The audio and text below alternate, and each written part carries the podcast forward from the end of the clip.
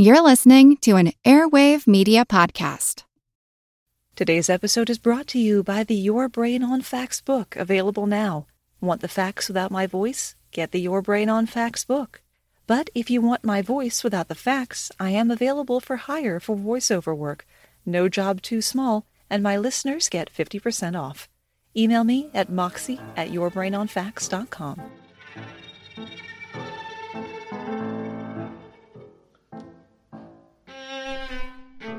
Popular music is veritably littered with songs getting back at someone, from Waylon Jennings to Taylor Swift. The best known revenge song is probably Carly Simon's You're So Vain, which has led to decades of speculation as to who the song was about and why.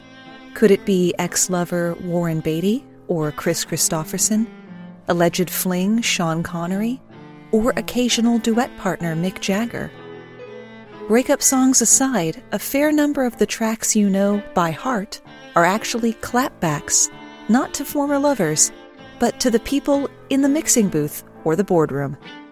My name's Moxie, and this is your Brain on Facts. As a longtime foreign correspondent, I've worked in lots of places, but nowhere as important to the world as China. I'm Jane Perlez, former Beijing bureau chief for the New York Times. Join me on my new podcast, Face Off US versus China, where I'll take you behind the scenes in the tumultuous US China relationship. Find Face Off wherever you get your podcasts. A microphone is a good enough platform for getting back at someone, but an entire recording studio is even better. And when I said songs you know by heart, I mean by Ann and Nancy Wilson, rock and roll's Sisters of Awesomeness. Their hit Barracuda, which somehow failed to crack the Billboard Top 10 when it was released in 1977, isn't about the Plymouth Fastback muscle car or even the sleek and toothy underwater killing machines.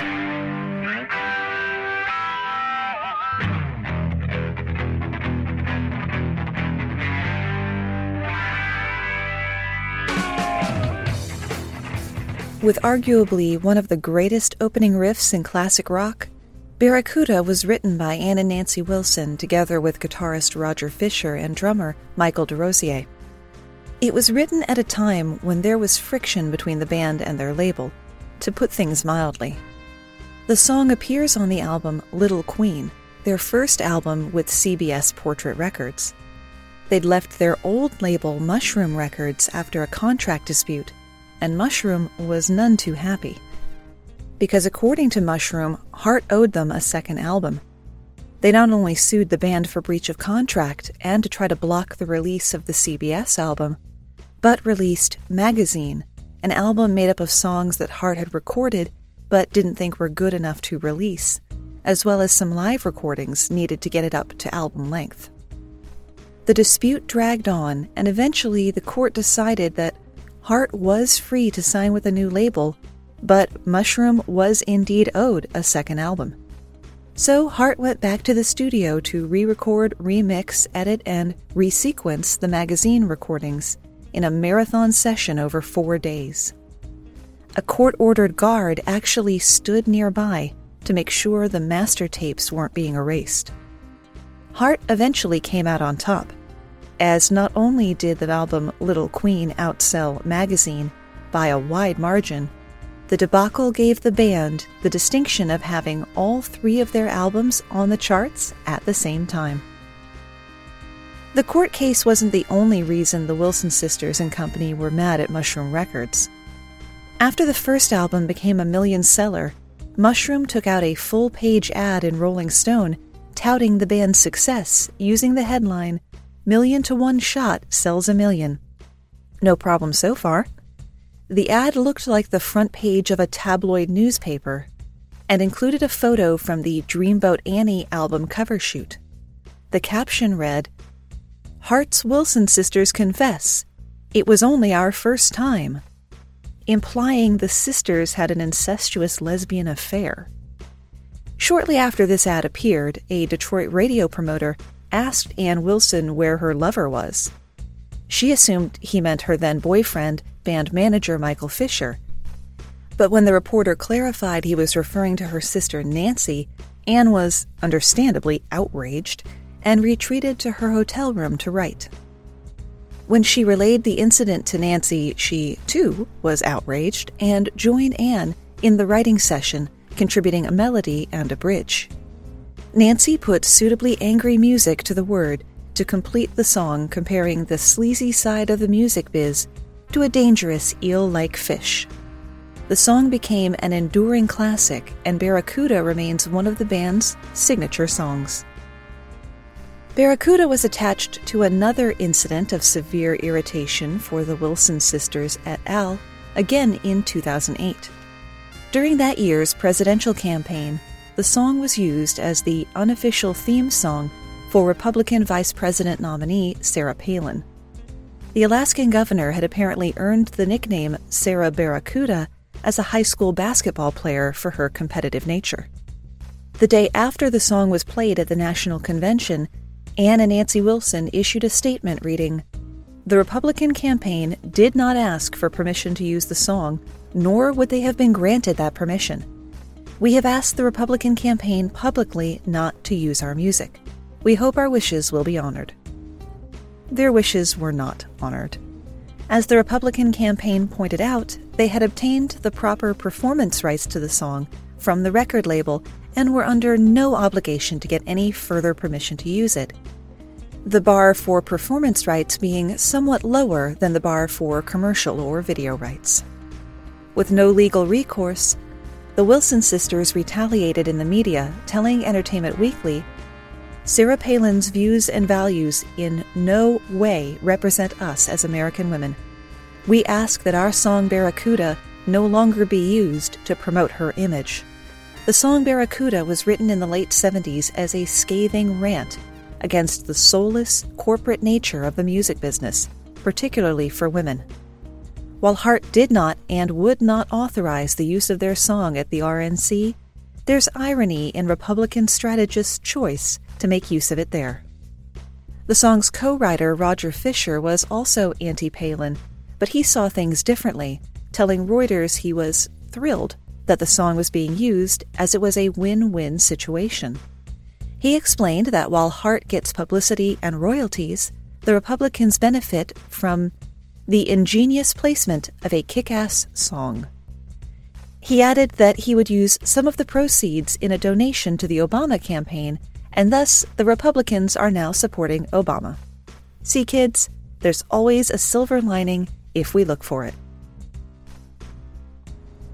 The inimitable late great Freddie Mercury of Queen penned another musical hate letter, though this one is better known to fans who owned the album A Night at the Opera, which this reporter should still have on vinyl around here somewhere, as the song Death on Two Legs was never released as a single and didn't really get radio play. This track was dedicated to Norman Sheffield, Queen's former manager and co owner of Trident Studios.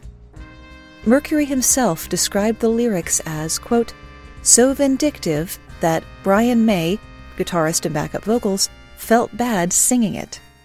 It opens with the line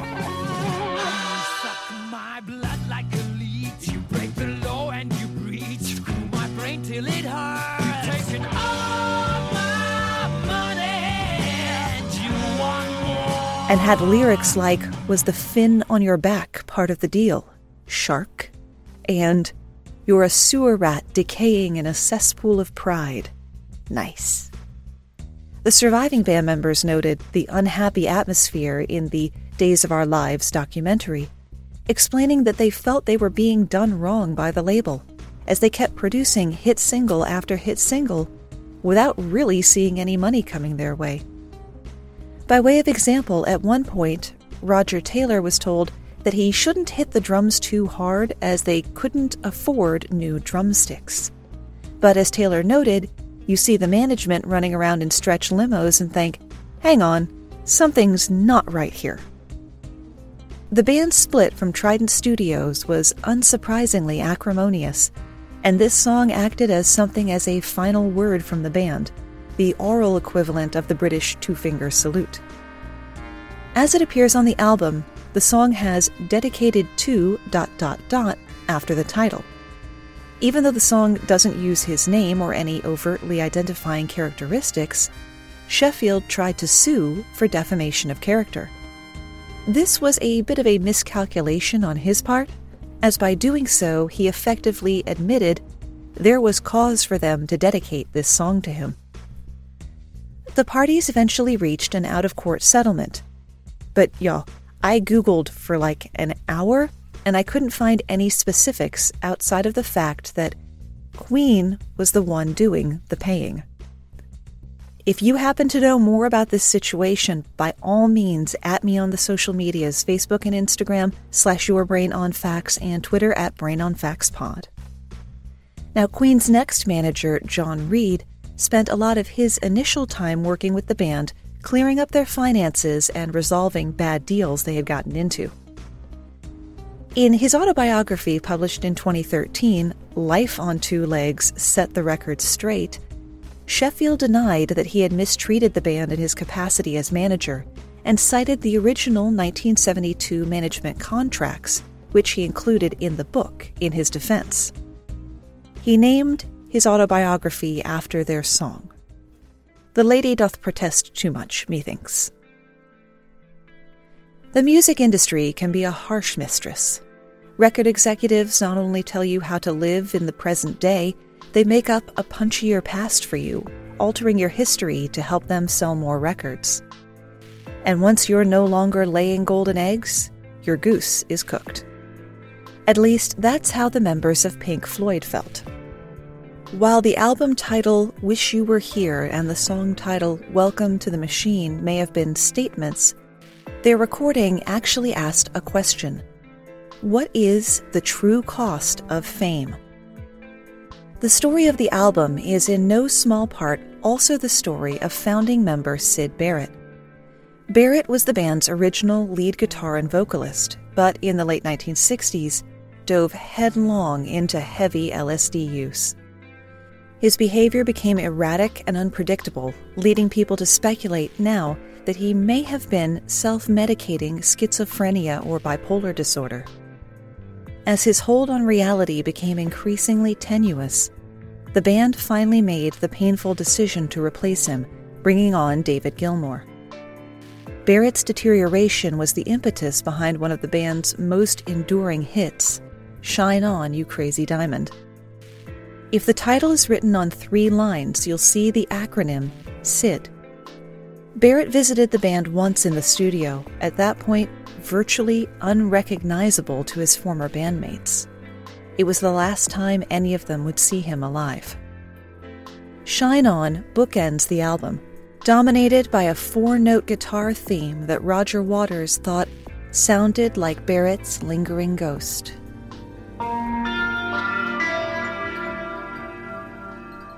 Shine On contains the lyrics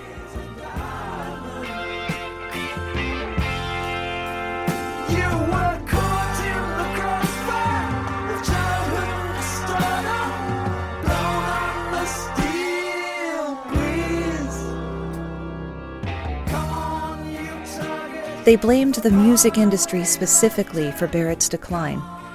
This can be seen again in the song Have a Cigar, with the famous line, Oh, by the way, which one's pink? The lyrics are one half of a conversation between a record exec and the musicians he's trying to woo with fame and fortune, without bothering to know the first thing about them. The same sentiment makes up Welcome to the Machine. It tells the story of a record exec talking to a musician without caring in the slightest about them as a person, creating a marketable backstory, something they can sell. The execs even write the creative's future. What did you dream? It's all right. We told you what to dream. The song is full of ominous tones and mechanical sounds reflecting the cold and inhuman nature of the industry. Pink Floyd carried this message through to the album art. The front cover shows two men shaking hands in a business deal, with one of them on fire, ostensibly, literally being burned in the deal. On the back cover, a faceless businessman stands in a barren desert. If you've just been reminded how much you like the song Welcome to the Machine or you want to check it out for the first time, also check out the cover by the band Pinwheel. Do not listen to the Queensrÿche cover. Just don't. Trust me. The Shadows Fall version is pretty good too. Do you find it hard to sleep at night? Then the Calm Cove podcast can help you sleep deeply all night long. Calm Cove has deeply relaxing meditation music and ambient sounds like ocean waves and crackling fires. All of our episodes are designed to help you relax and to fall asleep fast. Calm Cove is brought to you by the team behind Sleep Cove, the sleep podcast that consists of spoken word hypnosis, meditation, and stories. So if you want to listen to a beautiful soundscape tonight, search for Calm Cove on Apple Podcasts or Spotify and see how we're helping millions of people relax and go to sleep every night.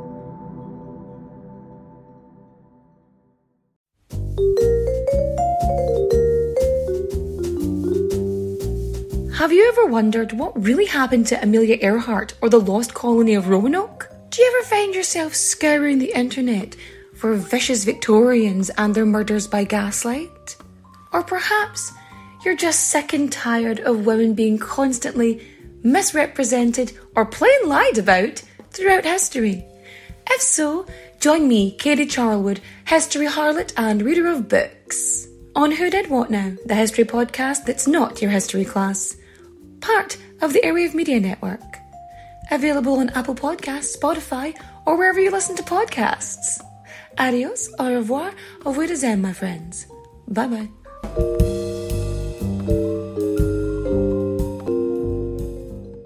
I'll be seeing you.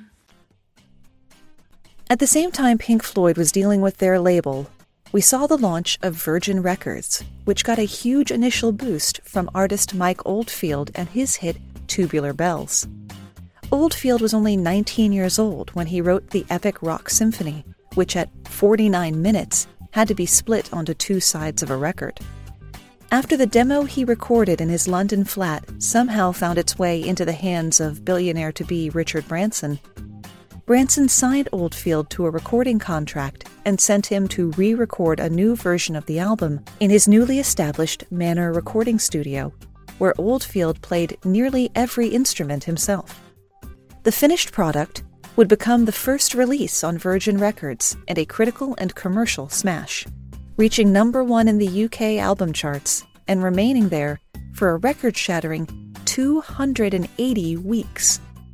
Its fame was further cemented by director William Friedkin, who used the album's spooky opening piano theme for the soundtrack of The Exorcist.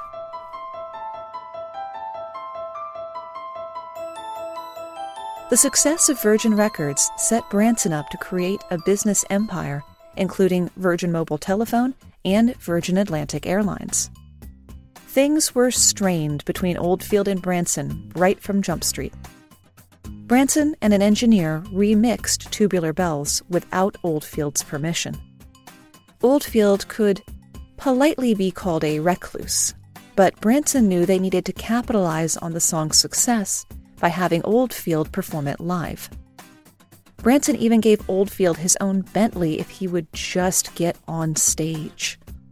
The Bentley, as it turned out, cost more in repairs than it would have cost Oldfield to buy one for himself. Branson also got considerably richer than Oldfield from Tubular Bells, as he was both the owner of the record label and Oldfield's manager. It took time for royalties to trickle into Oldfield, at his below industry standard rate of 5%. The tax bill, on the other hand, came immediately. Rather than our usual assumption that instantly famous equals instantly rich, Oldfield was in debt more often than not and counseled by an accountant to move overseas. His contract with Virgin Records was grueling, requiring 13 albums over the next 17 years. Lawyers were brought in, and the pair were joined in a legal struggle that dragged on for years, only narrowly avoiding ending up in court. In 1990, Oldfield released his second to last obligatory album, Amarok. He decided to get his own, as the Brits say, in a subtle way. The album was an hour long, continuous stream of often discordant music. Some might describe it as noise, essentially guaranteeing it is unplayable on the radio. Buried 48 minutes in, the rhythmic cacophony is overlaid by staccato screeches. Though it would fail to grab the ear of the average person, Boy Scouts and old sailors would recognize it as Morse code. What were the words? Well, let's just say the first word was the acronym for unlawful carnal knowledge, which, side note, is not where that word comes from, and you can bet your sweet Bippy that I'll do a Patreon about that one of these days.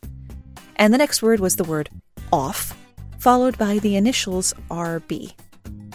This was certainly not the sequel to Tubular Bells that the record execs have been pushing for all those years. Oldfield would eventually record that after he signed on with Warner Brothers.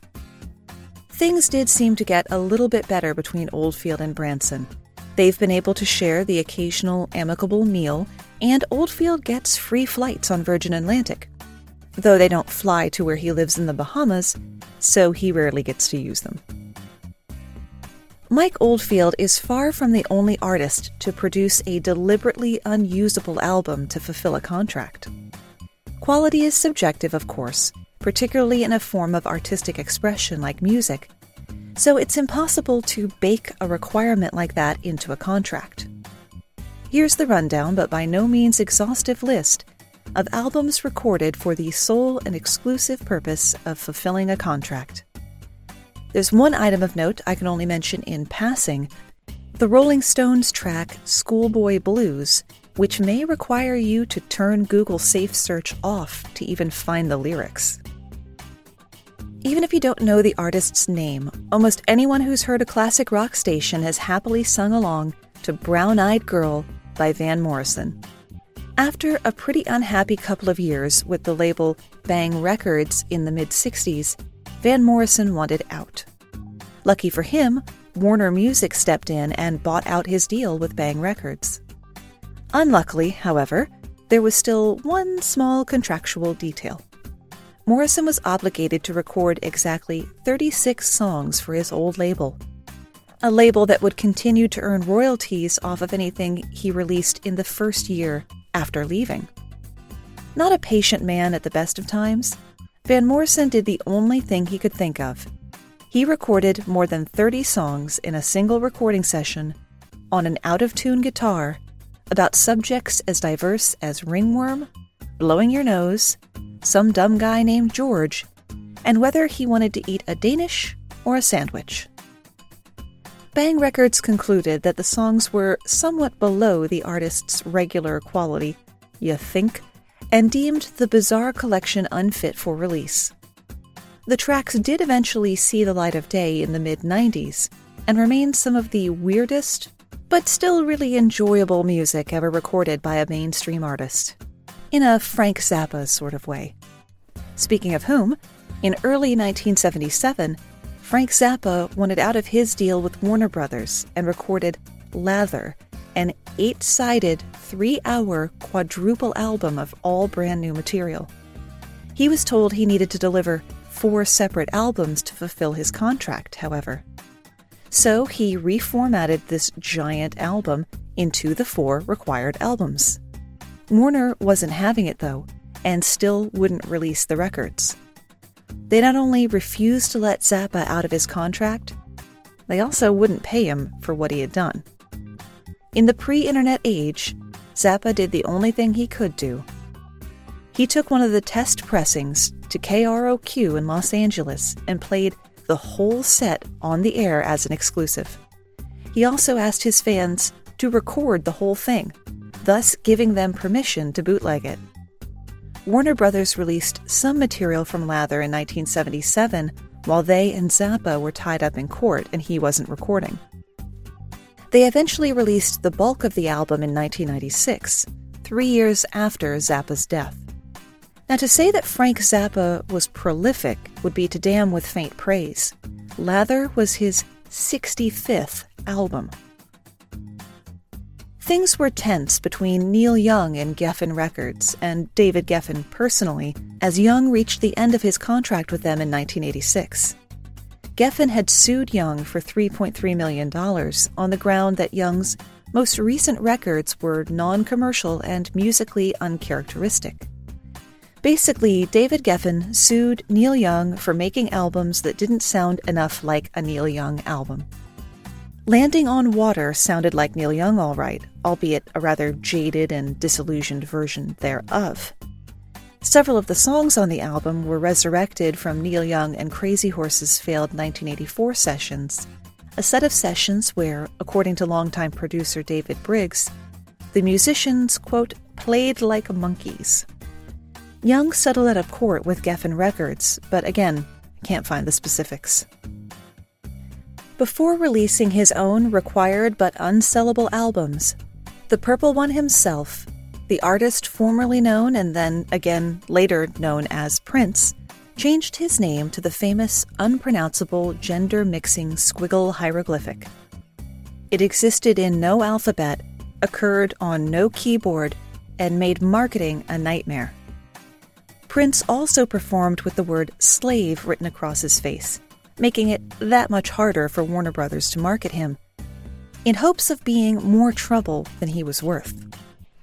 He began churning out albums at a prodigious rate.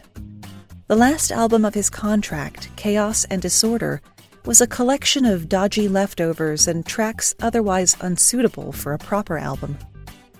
The first album he released with his new label, EMI, was right back up to his old standards. The title? Emancipation.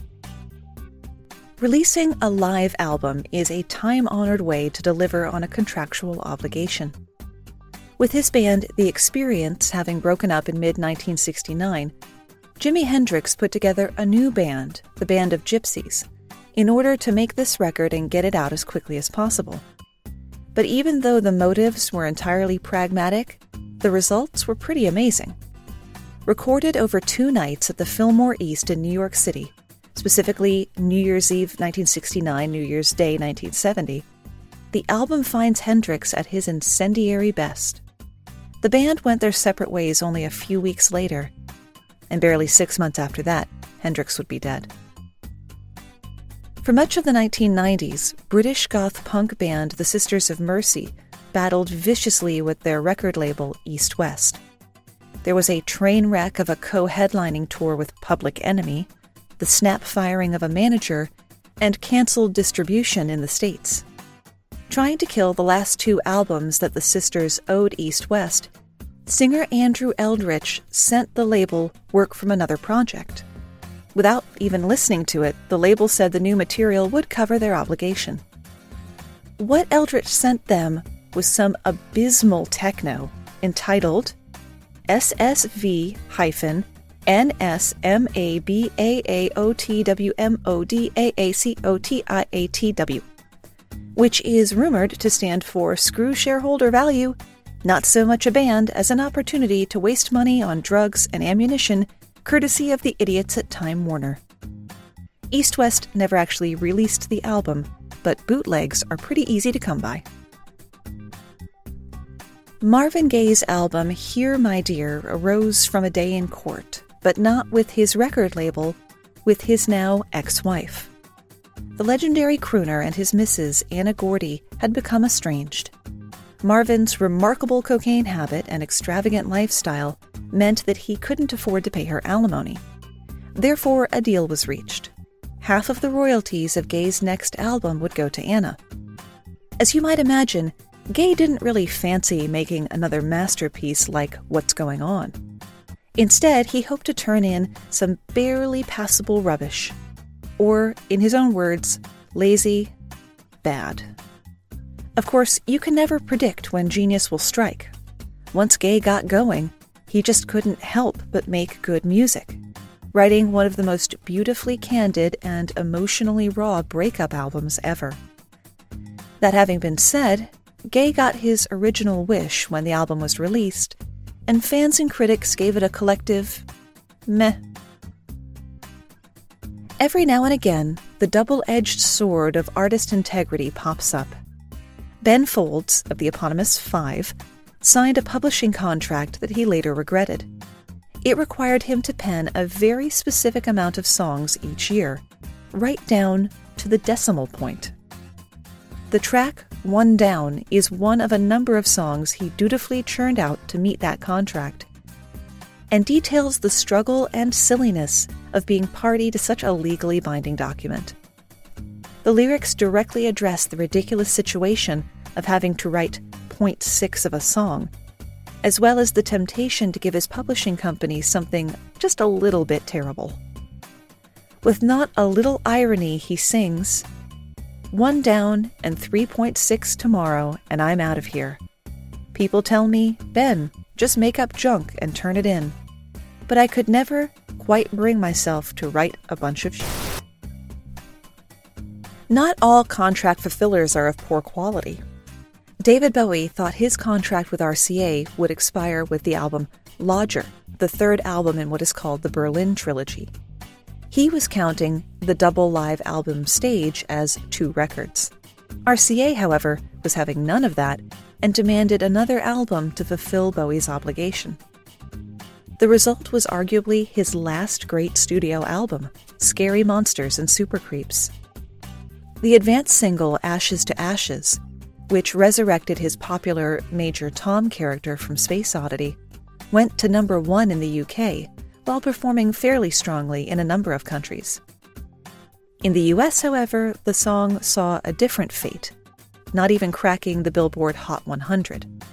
Fashion, a direct descendant from Station to Station's golden years, followed in short order, pushing Scary Monsters to the top of the UK charts, and Bowie managed to reach number 12 in America.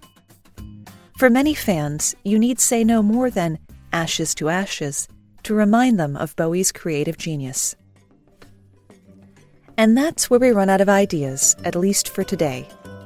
So, who is so vain they probably think that song is about them? Well, Carly Simon won't say. She never has. Though she has alluded that Warren Beatty would have reason to think that the song was about him which isn't exactly the same thing. There is one person who knows. Simon sold the name in a charity auction. It was bought by NBC Sports chairman Dick Ebersol for $50,000, but came with the proviso that he must never reveal the name to anyone, and also included a private performance by Simon over a lunch of peanut butter jelly sandwiches and vodka on the rocks. Now, normally this is where I say you can find all of the sources at yourbrainonfacts.com, but as you may have noticed, I've been refreshing stuff from the bottom of the catalog from back before I kept really good bibliographies. So sorry about that. And if you hear any facts that you think are incorrect, by all means, get at me about it. Thanks for spending part of your day with me, and stay safe.